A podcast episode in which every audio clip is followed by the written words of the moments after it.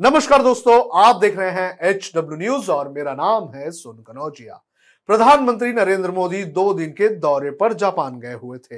हालाँकि वो अभी भी जापान पे हैं, लेकिन जिस कॉड सम्मेलन का हिस्सा लेने प्रधानमंत्री वहाँ गए थे, वो कॉड सम्मेलन खत्म हो चुका है। लेकिन पिछले दो दिनों से हम देख रहे हैं कि हमारे देश के सभी टीवी न्यूज़ चैनल्स पर इस खबर को प्राथमिकता से दिखाई जा रही है।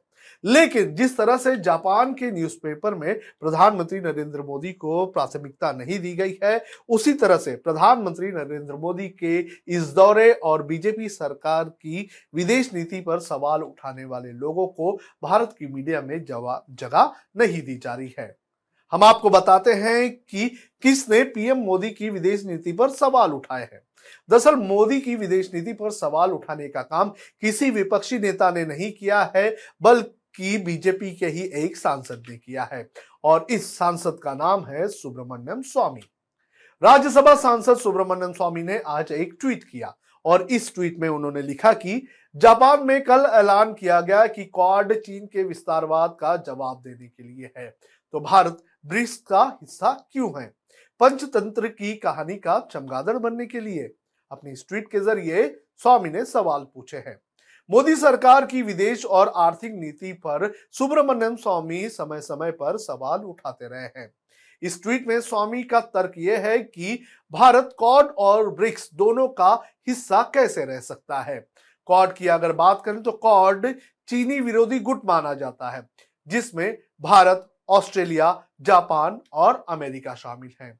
वहीं अगर बात करें ब्रिक्स की तो ब्रिक्स की अगुवाई खुद चीन करता है, जिसमें ब्राज़ील, भारत, रूस, चीन और दक्षिण अफ्रीका शामिल है।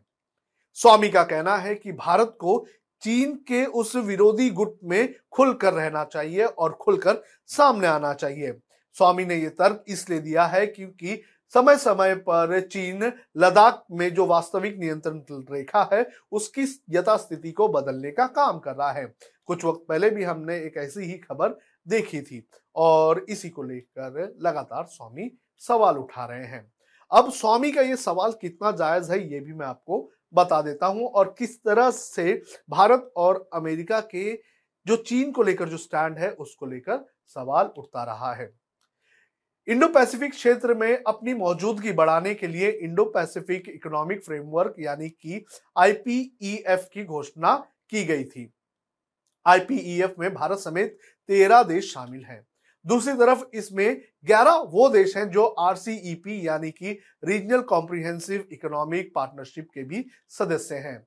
आरसीईपी में चीन भी शामिल है। कई इंटरनेशनल मीडिया चीन को लेकर भारत और अमेरिका के स्टैंड पर सवाल उठाते रहे हैं। बीबीसी की एक रिपोर्ट के अनुसार, अमेरिका चीन को लेकर एशिया पैसिफिक में जो रणनीति तैयार कर रहा है, उसमें कई तरह के विरोधाभास हैं। वहीं भारत पर भी यही इल्ज़ाम लगता रहा है। भारत की विदेश नीति की भी आलोचना होती रही है। एक तरफ़ वो सरहद पर चीनी आक्रामकता का सामना कर रहा है और दूसरी तरफ़ चीन के नेतृत्व वाले ब्रिक्स गुट का भी हिस्सा है। ब्रिक्स के अलावा एस में भी भारत शामिल है। इसके अलावा चीन भारत का एक बड़ा ट्रेड पार्टनर भी है। पिछले वित्त वर्ष चीन और भारत के बीच 121 अरब डॉलर का व्यापार हुआ। हालाँकि कई लोग ये भी तर्क देते हैं कि भारत की विदेश नीति मल्टी अलाइनमेंट है, यानी कि वो किसी गुट और खेमे में सिमट कर नहीं रहना चाहता है और हितों के लिए सभी गुटों के साथ या फिर अलग रहना चाहता है। एक तरफ़ कॉड की बैठक हो रही है, दूसरी तरफ़ ब्रिक्स का भी विस्तार किया जा रहा है। ब्रिक्स को अब ब्रिक्स प्लस भी किया जा रहा है। चीन के विदेश मंत्री ने कहा है कि ब्रिक्स का विस्तार किया जाएगा और ब्रिक्स विदेश मंत्रियों की एक वर्चुअल बैठक में यूएई को भी आमंत्रित किया गया है। यूएई ने इस बात की भी पुष्टि की है कि वो इस बैठक में शामिल होगा। तो सुब्रमण्यम स्वामी का ये सवाल कहीं ना कहीं जायज़ है। सुब्रमण्यम स्वामी का यह कहना है कि एक तो भारत पहले ही चीन की आक्रामकता का सामना कर रहा कर रहा है।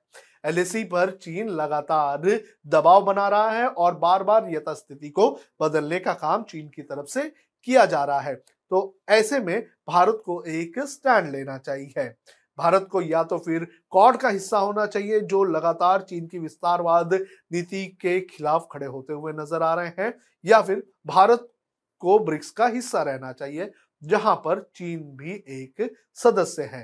तो ऐसे कई सवाल इस वक्त भारत की विदेश नीति पर उठते रहे हैं, लेकिन जिस तरह से मैंने इस रिपोर्ट में कहा कि कुछ लोगों का यह कहना है कि भारत की जो विदेश नीति है, वो मल्टी अलाइनमेंट है। यानी कि भारत ना तो किसी का दोष रहना चाहता है और ना ही किसी का दुश्मन बनना चाहता है।